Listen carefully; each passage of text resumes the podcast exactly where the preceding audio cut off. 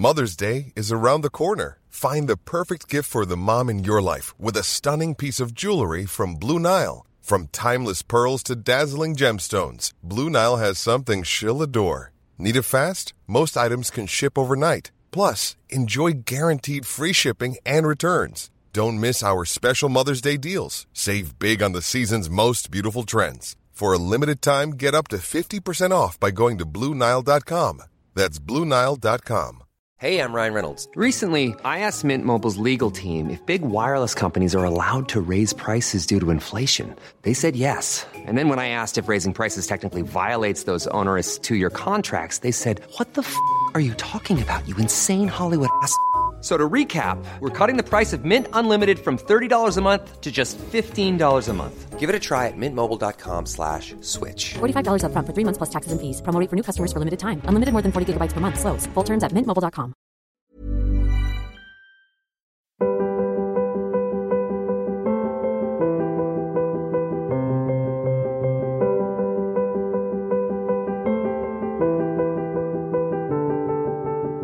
Hello and welcome to Forma, a brand new podcast from the CiRCE Institute Podcast Network and the audio companion to the Forma, the CiRCE Institute magazine, which you can learn more about at cersei.magazine.com. I'm David Kern. In this episode, we will be bringing you an interview that I conducted with Angelina Stanford, our good friend Angelina Stanford, who also appears on our other podcast, Close Reads, our book club podcast. And in this interview, we discussed her magazine article called Why Mystery Stories Are the Cure for What Ails Us. We talked about uh, why mystery stories are so enduring, why they've mattered so much to her in her life, and uh, of course, some of the many authors that are worth uh, exploring, and maybe one or two that we should avoid. This podcast is meant to uh, further the conversations, uh, the themes, the ideas that show up in Forma, our, our magazine. And if you've been getting our magazine for a while, you might remember it as being just called the CiRCE Magazine. But we've tried to focus that a little bit, tried to focus the way we present that, but also to allow us to explore um, broader themes um, with more writers. We have decided to go ahead and call it Forma. You can find this magazine at cersei.magazine.com. The entire issue is posted there. Um, and you can also figure out how to subscribe there. There's a there's a subscribe link. Uh, we send it out twice a year. We'll have another one coming out this winter. So the discussions that we're going to be having on this podcast often will stem from the most recent issues. Um, as I said in this episode, you're going to hear from Angelina Stanford. In future episodes, you're going to hear from uh, writers like uh, Adam Andrews, who wrote an article on The Great Gatsby for the most recent issue, and he and I discussed uh, why The Great Gatsby is an enduring book and why everyone should read it. But we're also going to talk to other people. We're going to talk to, uh, quote, movers and shakers in classical education and in, and in culture uh, at large. Uh, we're going to talk to people like Leigh Bortins from Classical Conversations. We're going to talk to people uh, like Brett McCracken, who wrote a recent book on the current state of the church in America. Um, we're going to talk to people about movies and books. We're going to talk to people about uh, modern books and classic books. We're going to talk to people about teaching books and reading books, um, about the inner life of the teacher and the inner life of the student. Um, we've got lots of great content lined up for you over the next few months. And every week, we're going to release a new one of these episodes. And I'm really looking forward to this. You're going to hear from interviewers like me, but also uh, here and there, you're going to hear from other CiRCE staff people who are interviewing authors, friends of CiRCE, um, and other important people who have uh, great work going on and who have important things there that they're trying to say and communicate that we think that everybody who's involved in classical education should at least uh, be contemplating. So that is the goal of this podcast and of the Forma magazine to allow us to contemplate important ideas together um, in a in a community in a, in a sense, and in a way that is helpful for classical educators wherever you're classically educating, whether it's in the school or the home, whether you're an administrator or whether you're a homeschool mom. We want these conversations to um, relate to you, to to be helpful to you, to inspire and encourage you. And hopefully that's what you'll find on this podcast. If you're looking for the old Quiddity podcast, you can find that at circeinstitute.com under our podcast network page. You'll see it in the archives there. And of course, you can still find it on the CiRCE Podcast Network feed, but you're going to have to go back a ways as we move along. That's why we recommend that you subscribe to the Forma podcast specifically on whatever podcast app you get. These shows will go up, at least for a while, on the podcast network feed, but it will be helpful to you to also subscribe to, to the show's feed if you want to uh, be able to find the archives and, and older episodes a little bit more easily. So do that, check it out. Um, and of course, we would certainly appreciate any reviews that you would be willing to leave. But that's enough of the introductory business out of the way. Let's kick it right over to my interview with Angelina Stanford. Again, we talked about why mystery stories are the cure for what ails us. And I began the conversation by asking her when mystery stories became an important part of her life. Enjoy. So, in your article, which is all about mystery stories, it's called, officially called, Why Mystery Stories Are the Cure for What Ails Us. You you talk about the different meanings of mystery stories and why they're meaningful and so forth. But I'm curious in particular when mystery stories started becoming a meaningful part of your own life as a reader. Do you remember when you first read a mystery story? I actually do. I have a have like a really detailed answer to this question. Not surprisingly. So um Is it like a very vivid memory? Oh yeah, well, I mean, yes and no. But, uh, Well, detective stories, mystery stories was um, just well, it was a very influential and important form that I attached to very early as a reader. And so when I was a kid, really little, like three years old, um, my dad had a student job in college where he worked at a book warehouse, and he uh, he would bring home, you know, the dent and scratch books. Yeah, yeah. Although, you know, I don't know if he was just lifting him off a truck because I don't remember there ever being anything wrong with him. But so as a kid, even though Dead and scratch is like a broad term. yeah, so so so we were, can't sell them if they can't find them. But um, so even though we were super poor, I had a really nice little library as a kid. Nice. All these little hardback books, and I so I had a hardback set of the Boxcar Children. Oh yeah, yeah, yeah. And so when I started to read, I read them and loved them. I mean, I can so it's so vivid in my mind. You know that cover of Mike's Mystery and the Blue Bay Mystery and the Yellow House Mystery and Yeah. just uh, yeah. So I loved them. That th- those stories just absolutely captured my imagination. Then when I got old enough to have a library card, I had my weekly trip to the library where I got Nancy Drew books. oh yeah, oh yeah. I, I read all those Nancy Drew books and for a long time told everyone my favorite author was Carolyn Keene. So I was really disappointed when I found out she wasn't a real person. It was really a man under Yeah. a female suit. I, that was like seriously, that was that was a one of those Wasn't the Nancy Drew author the same As the Hardy Boys. Yeah, because I read all the Hardy Boy books. Oh, I yeah. had, all the, I had shelves of the blue binding. Yeah, it was uh, Edward Stratemeyer, right? Isn't he? He was the author the name, behind yeah. that, and then eventually he died, and like it was a whole franchise, and his kids took it over. And Yeah, yeah, yeah. that was a very disillusioning moment to me to find out Yeah, that my favorite childhood author did not actually exist. But What if what if Laura Ingalls Wilder hadn't I existed? know, you know? right? What a mystery! What a mystery! The mystery inside a mystery. And then when I got older, I went from um, so I went from Nancy Drew to Sherlock Holmes, Okay. from Sherlock Holmes to Agatha Christie, and from Agatha Christie to Dorothy Sayers. So which one is the most abiding of those? Dorothy Sayers? Would you say you've read the most? Yes. Dorothy, well, I don't know if I read the most. I read a lot when I was a kid. I read the Max Score told yeah, a fair lot. enough. So let's go back to this idea of kids reading mystery stories because it makes me remember. I think I still have boxes of uh, Hardy Boy books in my parents' garage that I'll probably pull out and give to the boys at some point. Um, and I just ran across a Hardy Boys book at a used bookstore, and that it brought back nostalgia, right? Um, and I remember reading uh, my dad reading Sherlock Holmes to us when I was pretty young. Um, I'm sure he waited till we were ready for the thrill, the thrills of it, you know. but I remember that. I remember um, reading different random mystery stories, like even cowboy mystery stories that are of probably no literary merit. but why do you think kids are so drawn as as like some of the first books we read to ourselves, or the first books that we really stick in our craw and, our and then lead to that nostalgia that we're talking about here? Why do you think that is with kids? Wow, I've never thought about this question Me before. neither. It just came up.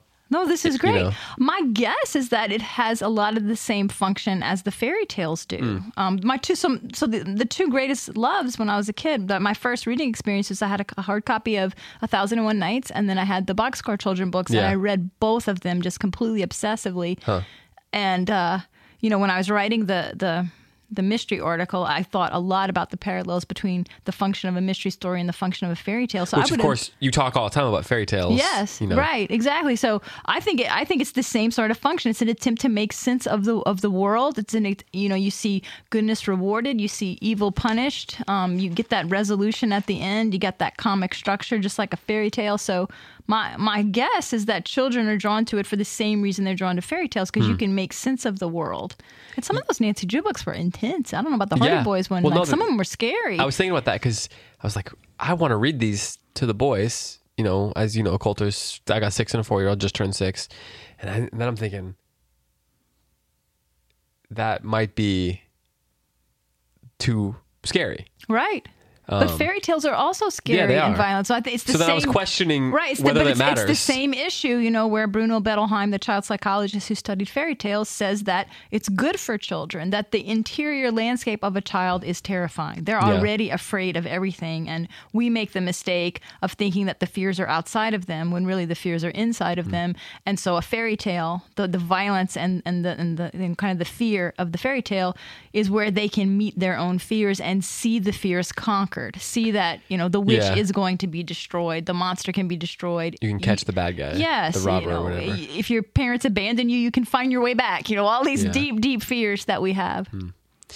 you know, it strikes me also that with with most stories like this that we would think of as scary, for most kids now, the the first time they come across things that are really scary is on TV Mm-hmm. or in movies. And that does a different thing to a child's imagination. Oh, than a book. agree. I totally Whereas if that. you are experiencing scary things for the first time because your parents are reading aloud to you or you're reading it in a book, the imagination can take it and create the scary images. You know, you take the description and it becomes something different than being told how you're supposed to feel about a scary thing, which is what a movie does.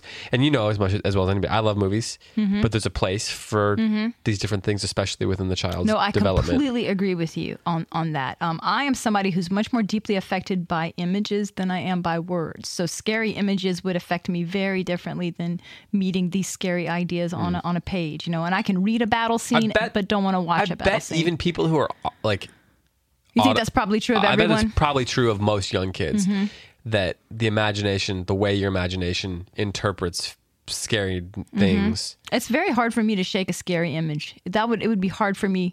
Like I would have dreams about that, and I would not necessarily have a dream about something I I read. But if you heard a description of it, the way your imagination translates that right. or interprets it, you'd And- be able to I process also- it. My my guess would be that when Bruno Bettelheim talks about the child meets their own fears in the pages of the book, that that would not happen with a scary movie because you're seeing someone else's image of their fear. They're not. Mm. So when you're reading this, there's no description in a fairy tale of what the witch is. It's just you know there's the witch, and so whatever the child is imagining, of course, that's connecting it to their own fear. So my guess is watching someone Yeah. else's fear of Im- image of fear is not going to necessarily have the same effect. It could be, it could have the effect of, well, I didn't even know I was supposed to be scared of that, and now I'm scared of that. Yeah. Yeah. That's interesting. So in the in the call out on your magazine here, which I've got right in front of me, as you do um, we drew attention to the to this line from your article. Mystery novels highlight a truth that we know deep down in our souls that order is the proper state of things. And you just alluded to this idea when you were saying why they are meaningful. But um, you talk all the time about why fairy tales do that. But in particular, how does a mystery story um, reveal or highlight that order is the proper state of things. So every uh, mystery stories they start in a moment of chaos. There's been some kind of crime committed. The, the dead body being the perfect image of that. So uh, we on close reads recently we read uh, "Murder Must Advertise" and it begins before the crime's even been after the crime's been committed. Right, and is that's- that is that the common That's trope? very common. That's because if you think about, especially if you're talking about a detective, the detective comes onto the scene after the crime has already happened. Um, and that's a little bit different than maybe like a thriller where they slowly lead Yeah. you and they're and they're they're they're they're leading you into the victim's story and you kind of see a little bit of a backstory. But like a classic right. detective story, the detective comes onto the scene after the crime has already happened. So the, the, the person comes to Sherlock Holmes saying, Yes. "This is my problem. Exactly. I need you to help me solve it." Yeah. Exactly, Yeah. exactly. So so the story in that case opens in the chaos. But there's always the hint that there has been a piece that's disturbed, right? So Mm. so um so one of the ways I like to think about it is that a com- it's the disruption of a community, whatever that community is. So let's say it's, you know, Mm. The office that in Murder Most Advertised. Yes, it's a it's an office, or it's a, a family outing, or it's a vacation lodge, or it's, it's the train. People on train. Yeah, Yes, that's what we're coming up to. So there's some community. It's either a makeshift temporary community, like we're all on this train together, or it's you know a family, or it's a group of people who work together. But that community has been disrupted because because of the chaos. And so what ends up happening is each of the characters then move toward isolation because everyone's a suspect. You don't know who to who to suspect, right? Who I could be I could be in this room alone with this murderer and I don't even know. And so the community is disrupted. And so as the crime is solved, what we see happening is that the community moves together again at the end. So it's it's it is a it is a restoration of justice, but it's also a restoration of order because the community comes back together at the end. And and you know the suspicion is gone and now they can love each other and trust and everybody takes a takes a breath and um, it's also it's always interesting when they do a twist where it's like a couple, a romantic couple, and they're kind of suspecting each other, and because yeah. you really don't know who to trust, and so all of the relationships are splintered and fragmented. So at the end, there's that sense of order, and so when I talk about that, the, the story reveals that longing in our souls because the whole time you're reading it right you just you you you can't stay in the tension of that chaos. You have to get to the end and it's solved. And you have to get to the end and you see everybody coming. There's always that end scene. It doesn't just end with them carrying the bad guy away right? There's always that after scene where now the community is reestablished and trust is restored and love and relationships are restored. And Yeah. we so desperately need that. That's why they're so satisfying. That's why we keep going back to them even though we joke as we did on the dorothy sayers podcast that there's a formula there absolutely is a formula to these books. And if the formula is violated we don't like it as a reader. We, you know i sometimes joke about you know you're 400 pages into this detective novel and you get to the end and suddenly it turns nihilistic and he's like there's no meaning in the world. We're never going to catch this spy you guy you know and and i'm out. We we would be furious with that. But what we would say it was artistically a failure and it was cheap and he painted himself in a corner didn't know how to get out. Yeah. and we'd be mad because we want the order. We want justice. We want the restoration of order. And so in that sense i think the parallels between a mystery story and a fairy tale is just very very one-on-one. There's some threat hmm. to, to order. There's chaos. There's you know suspicion and it's not safe. It's threatening. It's violent. And we look toward the movement of of good being restored order being restored. In the case of a mystery story in particular the virtue is justice um, we want justice, which is so fascinating to me because we live in a time that just really kind of denies transcendent virtue, right? That there is good, that there is justice in the world. Um, and we've got social movements just that are just spawning because they don't believe there's anything as justice, right? And you have to fight for it. And so, in a detective story, to see that justice is done, some sort of justice is done. Sometimes it's complicated, but that's very satisfying to us as readers. Do you think that where's the fine line between the traditional mystery story and literature? I think sometimes people are like think of mystery stories as I don't want to say lowbrow, but you know, not on par with other books that we would consider literature, you know? Right. And and then so and and then therefore the question is I suppose or what that that's that's kind of begging the question, what what part of our reading life should mysteries play? Mm-hmm. I mean, you know, we've talked about this all the time. You, me, and Tim, when we're on close reads, like every episode, I'm like, so spy novels, you know. So I love a good spy novel, and a good mystery novel. Those are like my and a good western novel. Like I love genre fiction, genre movies. I'm not a, I'm not ashamed to say that I'm you know I like what might be considered lowbrow in some instances, even as there are certain versions of those genres that are certainly literature. You know, Graham, Oh, Graham Greene. I was just thinking Le of Carré and so Graham. Greene. I was just thinking of that. I don't. I don't think that I can say any genre is automatically going to be excluded from an artistic, you know, Mm-hmm. expression of the genre. I think you see uh, artistic expressions, literary expressions, and then also just kind of cheap dime store kind of stuff. Yeah, yeah. Um, and so Pulp- yeah, pulp. Yeah, exactly. Yeah. So Graham Greene wrote a spy novel, and he's brilliant, and so that's that's going to have value for me. That's what Dorothy Sayers did for me personally. Was uh, she reconciled my love of detective novels and my love of literature because it's so literary what she's doing, but not all detective story. I mean.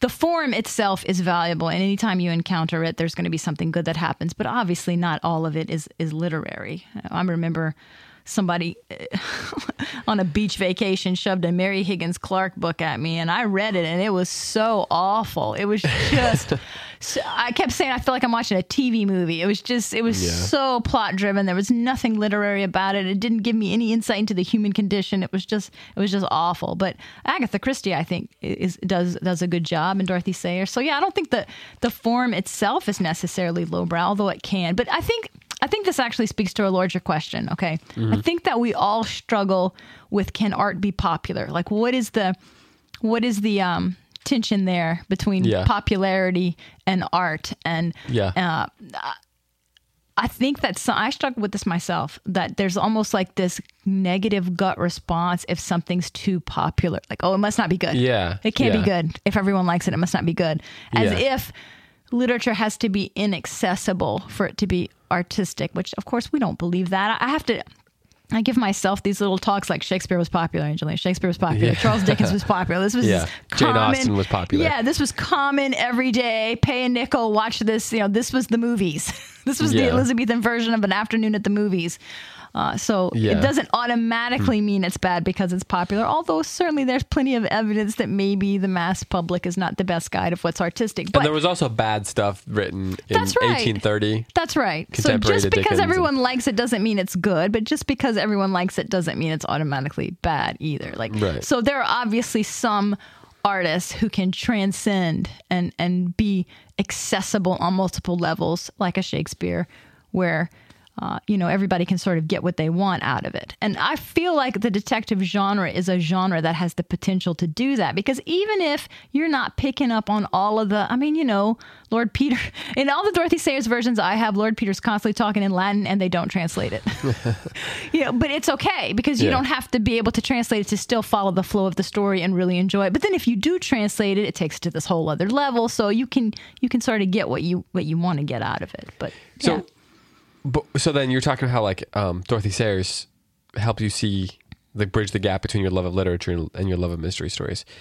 Um, what are the defining characteristics of a mystery story that goes beyond the Mary Higgins Clark that you're talking about? And, you know, we don't need to disparage Mary Higgins Clark on, on the show, but but like what are- when you My start apologies. when you start thinking about um, when you start recognizing that combination between true literature and the mystery story, what are some of the things that people should look out for when they're thinking about that or when they're reading a mystery story and trying to identify just how good is this and how much is it just it's you know tickling a fancy as my grandma used to say I'm not opposed to tickling fancies, but, uh, or having my fancy tickled. yeah but um, exactly That's no, that's a really good question. For me, it has to do with the with the world that they've created and the characters they've Okay. created. So is it is it moving beyond just basic plots? Are the characters is it more than the who done it Yes, if it has to be more than the whodunit. Are the characters three dimensional and interesting? Do they seem like real people? Or are they're just types? You know. So is there? So what- can i ask you a further question Mm-hmm. on that how do you know if a character is more than a type oh wow, how do? I, oh gosh, um, they seem multi-layered. They seem seem complex. Uh, sometimes they might have contradictory motivations, like, Like a real person. life? They have an inner life. Yeah, that's a great way to put it. Yeah, that's It's- a great way so to it's put more it. than just their it's like they're observe it's more than just what they're seeing but the, what they're translating what they're seeing Mm-hmm. into something meaningful One of the interesting things that Dorothy Sayers does is she gives an inner life to the lower class in the in the novels. Hmm. You know, like where where there's that type of so if, so if a maid comes in to be questioned or the you know she, there's always like some guy in a pub who's Yeah, a, who's yeah, like yeah. a you know a work guy you know. I work I work on the roads or whatever. Um, that could easily turn into a stock character in a stock moment where he's just you know like get him in get him out. Yes, you know, where it's like a Law and Order episode, like, and here's the prostitute, and here's what she saw, and that was what sh- that's the prostitute, and you could just label them, like, you know, like there's like, there's a street cleaner, they're there's doing the a casting vendor. call it's like Yes, or like they're writing it's like prostitute number one or yes, you know exactly, construction worker number four. Exactly, and so. I, I'm always delighted in a Dorothy Sayers novel to see that she goes beyond that. Like there's there's an inner life there. There's a you get this sense that this is a real person and not Yeah. just witness number one, Yeah. witness number two. Yeah. But so even minor characters. I know there's a lot of comedy in there too because there'll be, um, you know, the the main detective character will realize, okay, I've got to I've got to treat this like this witness like a human being. I'm going to have to speak to them in a way that's going to make them trust me and feel like. So there's a whole other kind of how do humans Yeah. interact? How do we trust? Who do you know is trustworthy? How do you know you're getting a Yeah. credible witness? And then they'll talk about about all of that. Um, and so there's there's just yeah right they f- say feel like a real person and not just a stock yeah not just witness number one so that's one thing that i'm looking for is is the is the characters um, the other thing is the i feel like when it crosses over into that it's literary um, is when i see interesting comments on the world I don't know if I'm explaining that very well, but where you get the sense that this is happening in a real place, in a real time,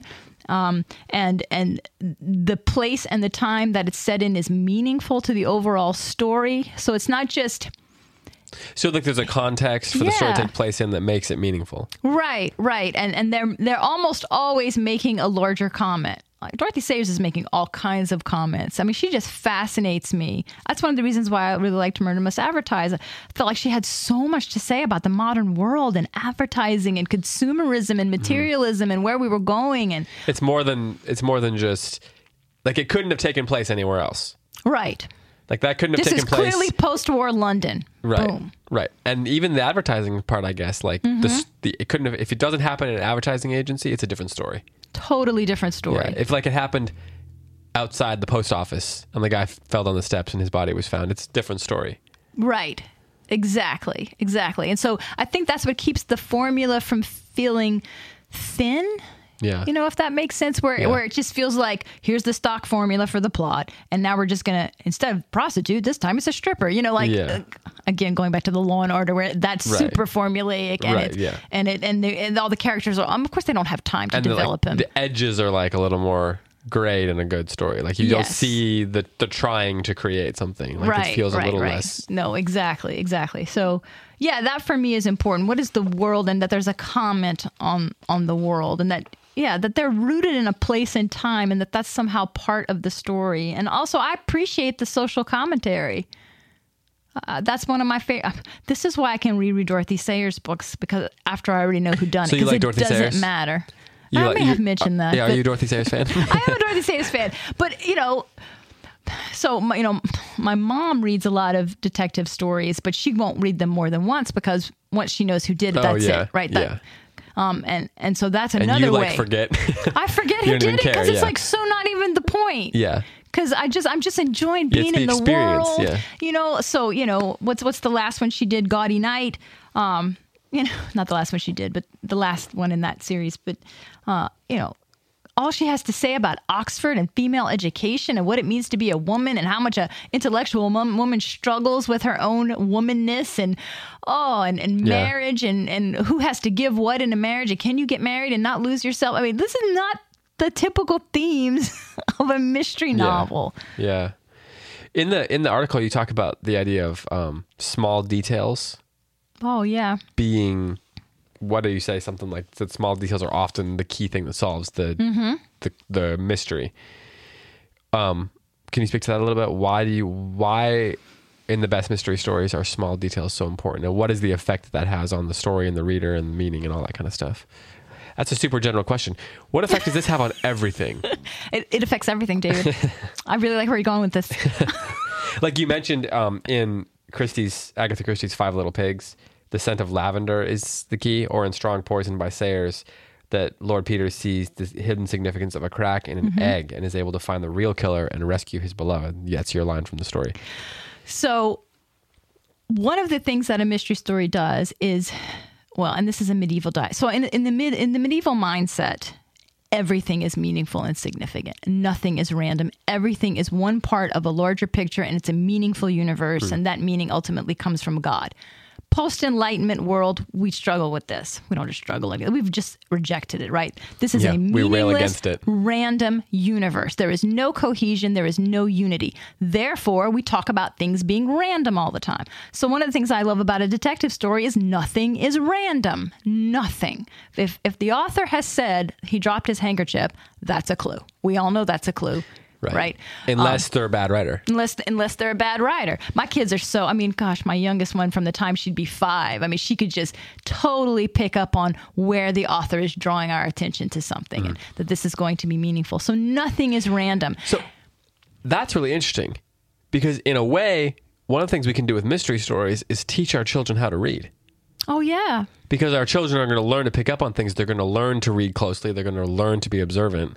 And to listen for the You're right, right. things. And, it, and see, one of the things I like about a detective story is it puts the reader automatically in that mode of I have to pay attention to everything. Yeah. Oh, they mentioned twice he's left-handed. This is going to be significant, Yeah. right? That's that's Yeah. how my kids and I read it. Like, oh, that's the second time they mentioned he's left-handed. That Something's going to happen of And this. certainly sometimes the author's going to use it as misdirection. That's right. Because that's part of the experience. That is part of the experience, right? Being But- able to sort through it. Yeah. But the reader automatically enters a detective story, I think, in a different frame of mind, right? So there's almost a sense in which the reader is much more active in a detective story because they are also trying to solve the, the crime. They're not just passively waiting Yeah, for the. yeah. But that's part of the fun Yeah. is that we're trying to figure out: Can I put together the clues? Can I figure out what's significant? Can I figure out who did it? Yeah. Uh, that's one of the ways I read. I'm always trying to say, Can I solve this before the main character of course. does? Yeah.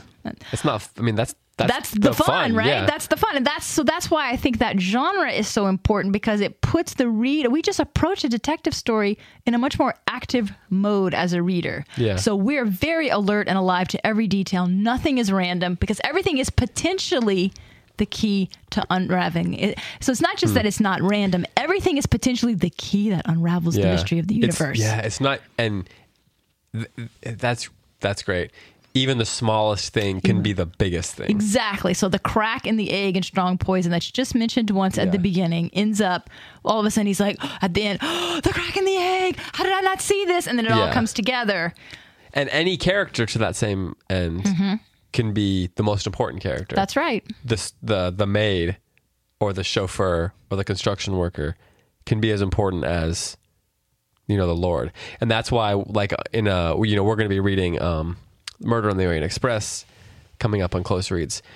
And when you get, or and then there's the end. Then there were none. Is that the one where they're all on, Mm-hmm. That's the, her on the island or masterpiece, whatever? yes. And you, any you have all these different characters, and it's fun because they're from different worlds. They And it's a contrived temporary community, but it is a community. Right, and they all have a different. In a, in, you know, you, in ostensibly they're all gonna have a different role, a different relationship to each other, but every character matters just as much as the other character. Mm-hmm. Um, the butler or the the servant guy in on the on the Orient Express matters as much as the princess. In the grand, I mean, I Mm-hmm. No. don't want to give anything away, but that that's that's exactly right. And and you know, detective stories are so interesting because oh, for a lot too of, egalitarian. For a lot of reasons. well, yeah, really, it, it is because the the servant class was often just not seen. Yeah. right. They're they're just they keep everything going. They're behind the scenes, but they don't they don't almost they don't count. Right, the aristocratic family that's being served, they're the ones who count in, in a sense.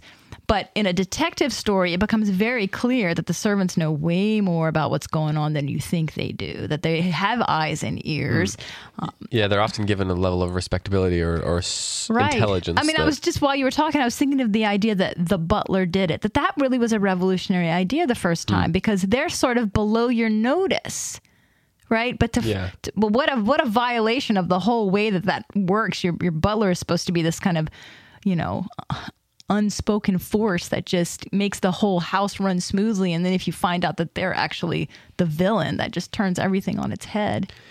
So, on a somewhat related note to that, it made me think of this. Why do you think that the mystery novel, the spy novel in particular, those two genres, which are fairly closely tied together, are or, or took on such a life of their own in the 20th century?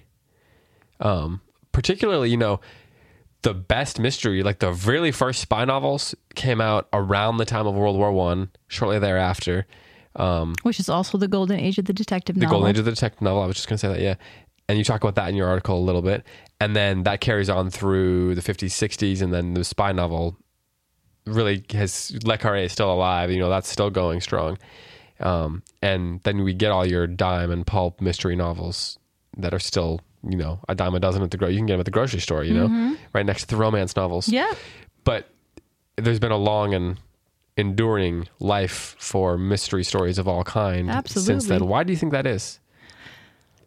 I'm not sure that that could have happened in any other time period than this one. I, I, I think that World War One just shook us so badly. All of a sudden, nothing made sense, and I do talk about that in the article. But it's it is impossible to overstate how much World War One threw the world into chaos spiritually, emotionally, politically, economically. I mean, every possible realm.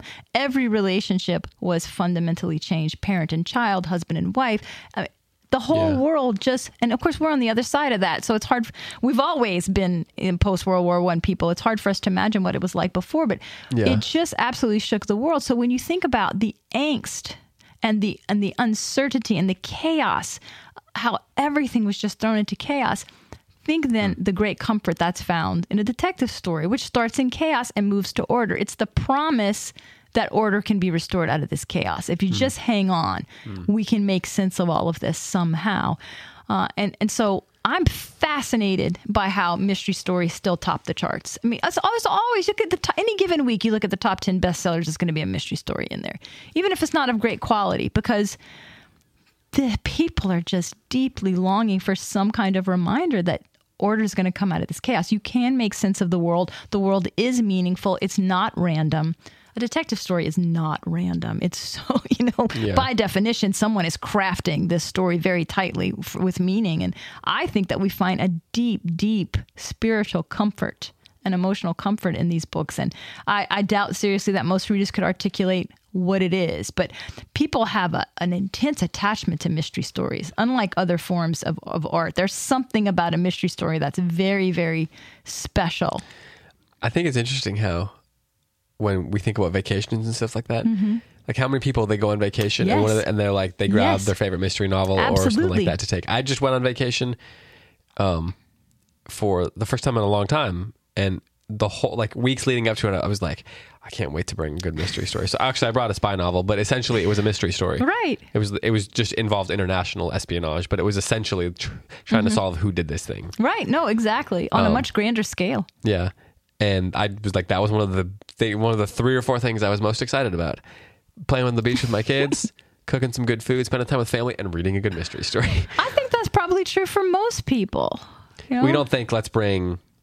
I mean, some people bring Shakespeare or Homer or whatever. I a don't. lot of people do. I don't. Uh, my dad Because I, I'm I consider that, no, those are my workbooks. yeah, yeah, exactly. Yeah, exactly. Your school. Well, school books. No, I'm I'm the same way. I love I bring a good mystery where where I'm going. I love I love it. I love mystery movies. I like you know I just Yeah. I like that genre a whole lot. And I, I, I yeah, there is something very interesting about when we want to take a break from our hard normal lives. You know, we're there obviously we're we're seeing that as a source of comfort and rest, which Hmm. Yeah, makes that's sense to me interesting, yeah. too given how anxiety I mean, when you live in chaos all the time, when you think you're in a random universe, that that produces intense anxiety because you have to Right. control everything all the time to make sure that you can control the outcome. So just to be able to step away from all that and to enter a detective story where you can rest in the fact that you know orders are going to come out of this chaos. Mm. Everybody knows it, and that's why they like it, which is always so funny to me when we act like, "Oh, formula, that's a bad thing." No, the formula is why everybody wants to read a mystery novel. They want that solution at the end and they need it. I feel like maybe the word formula is just off-putting to some people. It is just like the word form. I mean, we just don't like the idea Yeah. that there's there's a form. Yeah. But I, I really am intrigued with this idea as we talk about it about how a detective story forces the reader to be active. Mm-hmm. That's one of the things that really interests me that we are an active participant in this as opposed to other art forms where we might just be more passively watching it. We Yeah. want to solve it. We want to Yeah. solve the puzzle. Yeah. Okay. So to conclude, let's wrap up with can you? We've referenced a bunch of different authors and a bunch of different titles in this this show. Can you can you come up with um, two or three like you mystery stories that you would say are that you would recommend reading now that are of high literary quality as well? I mean, I, or are you just going to tell me everything by Dorothy Sayers, Well, everything by course. Sherlock, Arthur Conan Doyle? Well, well, okay, we can talk about Agatha Christie. Um, course, you should read the next one that we're reading, Murder Yeah. on the Orient Express, and you should follow along with that. Her masterpiece is, is And Then There Were None, Mm-hmm. uh, which is just, which really is a brilliant premise. And for anybody who wants, who's curious, interested in this, Folio Society just released a special, and then there were none Really? edition. No way. Yeah. Now, So that, I think how like much does that just 40 bucks or support the idea, still. though, that this is of literary quality? Because That's they, that's a great point. they, I mean, for her, you know, Agatha Christie is the most selling novelist of all time. And the only book, the only two authors or books that have sold more copies than her are the Bible and Shakespeare. That's right. And Shakespeare's not a novelist. So, Yeah, I mean, that's amazing. And she's a lot. He's a lot older. Yes, he is. I mean, but that so that Yeah. tells you something about our time that Yeah. that is the book people are going to. That Yeah. because because I mean, we were joking about how do you know that it's literary quality? I mean, really, Agatha Christie is up there with Shakespeare in terms of sales. That's Lasting is one of the ways you know. It is. Does it last? No, that is absolutely true. And I don't think that we're going to see that change. So I'm a big Agatha Christie fan. But a lesser known work by her is one of her first ones. So this is before she invented um, Hercule Poirot, and. Um, uh, Miss Marple. Uh, it's uh, The Secret Adversary. And what I like about that one is that it, it, it's more like a spy novel where somebody just sort of falls into this thing and now they're kind of caught up in it. It's one of my favorites by her. So that's an early one by her that I really like. Of And- course, anything by Dorothy Sayers. It, well, if somebody had never read, like if they hadn't been reading along with us on close reads or whatever, where would you tell them to start? Oh, That's such a hard question. Sayers. Would you start at the beginning of the? It's such a hard question because she develops as a writer and the characters Oh, yeah. develop. We, we talked about that on the Close Reads Yeah. Facebook page, where to start. You Yeah, can start at the beginning, but you don't have to start at the beginning. So a lot of people think the Nine Tailors is, is her best one and, and start there. Um, I don't remember what the first one I read was. The first one that really captured my attention was Gaudy Night, and then I worked backwards from there to find out the backstory of these characters. But Gaudy Night and probably the Nine Tailors are probably her most quality works. of course, um, Edgar Allan Poe Yes. Mm-hmm. and Arthur Conan Doyle, who wrote Sherlock Holmes. Those are those are great places to start. Yes, The Purloined Letter by Edgar Allan Poe is considered to be the first detective story. Yeah, and um, when it comes to Conan Doyle, where would you start with Sherlock Holmes if people haven't read it or they're thinking about reading it to their kids? Would you Oh. start? Would you just grab any random story, I or would you read The Hound of the Baskervilles, the novel? I just grabbed any random story. That's how I approached it. Yeah, and the great thing, I mean, they're not really connect. I mean, they are kind of connected, but a lot of them are independent, and they're not. They don't take mm-hmm. forever to One read. just one little word about uh, uh, Sherlock Holmes. I, you know, I liked Sherlock Holmes. This isn't like a huge criticism, but Dorothy Sayers and and her her group and the detective club Yeah. did not feel like Sherlock Holmes was a true. de- He didn't meet their definition Yeah. of a true detective Right. story because for Right. them, and and this speaks to what I've been talking about, is the reader as an active participant in making meaning out of it. They thought that a true detective story, you have to give the reader all the information to solve the crime. Um, and then and Sherlock Holmes, the with those he withhold it. hides it. Like he'll Yeah. pick up a letter and put it in his pocket, and then ten pages later, like, well, in my pocket, I have the key to unraveling this. And of course, you're thinking, oh, if I knew what that I said. I suppose that's because most of the stories are written from Watson's perspective. oh, that's true too. Oh, I hadn't thought about that. That is true too. But you can't, you cannot, the reader cannot Solve solve, yeah. a Sherlock Holmes. Yeah. But you can solve it. And see, that speaks to the artistry of these writers. If they really are giving you all the information and you still can't figure it out until the end, that is some good writing. Yeah, that's true. Yeah. I guess the value of a Conan Doyle and the Sherlock Holmes stories is the characters are really rich. Oh yes, Watson I mean I love them. I'm not Yeah, criticizing right. them. It's Yeah, just sure. It's just you're not. Don't feel bad if you if you're like I don't know why I can't solve them because you don't have all the facts. right. In some ways, the Holmes stories are thrillers, maybe Oh, more yeah. than they are true traditional mystery stories, I suppose.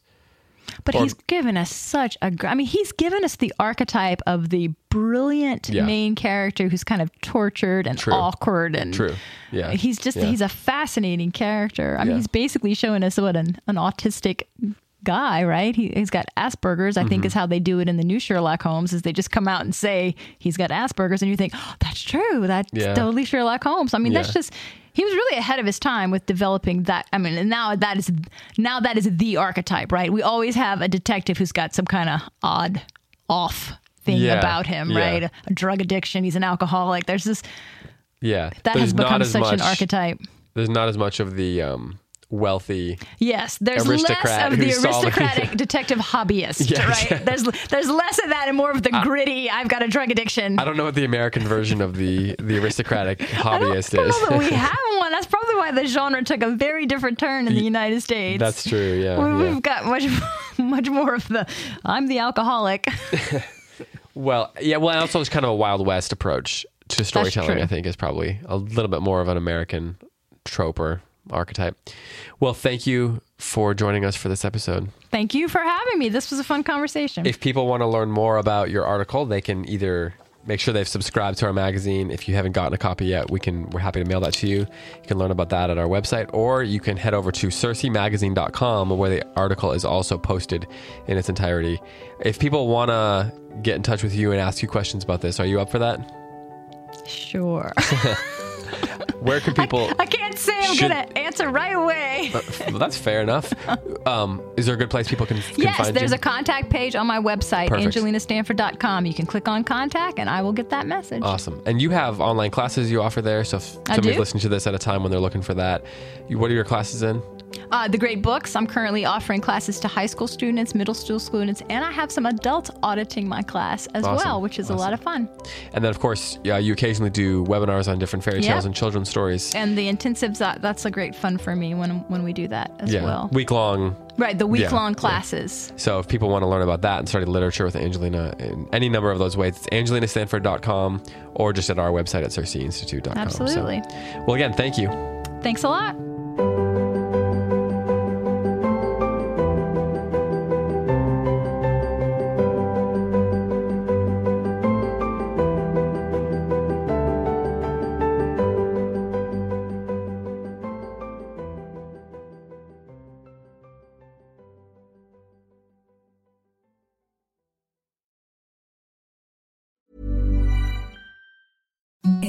The softest sheets you've ever felt. Now imagine them getting even softer over time. That's what you'll feel with Boll and Branch's organic cotton sheets. In a recent customer survey, 96% replied that Boll and Branch sheets get softer with every wash. Start getting your best night's sleep in these sheets that get softer and softer for years to come. Try their sheets with a 30-night guarantee. Plus, get 15% off your first order at bollandbranch.com. Code BUTTERY. Exclusions apply. See site for details. Planning for your next trip? Elevate your travel style with Quince. Quince has all the jet setting essentials you'll want for your next getaway, like European linen, premium luggage options, buttery soft Italian leather bags, and so much more. And is all priced at 50 to 80% less than similar brands. Plus, Quince only works with factories that use safe and ethical manufacturing practices. Pack your bags with high-quality essentials you'll be wearing for vacations to come with Quince. Go to quince.com slash pack for free shipping and 365-day returns.